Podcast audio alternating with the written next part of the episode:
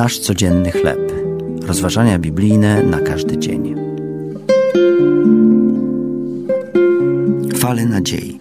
Tekst autorstwa Billy Crowdera na podstawie pierwszego listu Piotra, pierwszy rozdział od trzeciego do dziewiątego wiersza.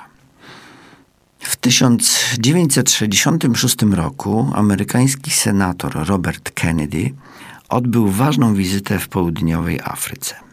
Wypowiedział on słowa nadziei do przeciwników apartheidu w swoim słynnym przemówieniu pod tytułem Fale Nadziei na Uniwersytecie w Cape Town. Oświadczył: Za każdym razem, gdy jakiś człowiek zabiera głos w sprawie idei, działa na rzecz poprawy losu innych lub zaczyna walczyć z niesprawiedliwością, wysyła niewielką falę nadziei.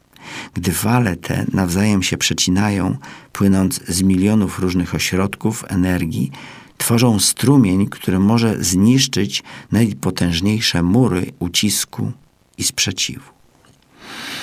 Czasami na tym świecie brakuje nadziei. Jest ona jednak dostępna dla każdego naśladowcy Chrystusa.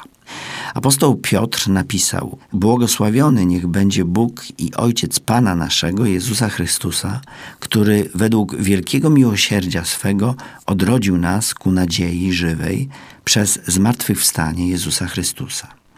Dzięki pewności zmartwychwstania Chrystusa, dziecko Boże ma nadzieję, które jest czymś więcej niż tylko fala.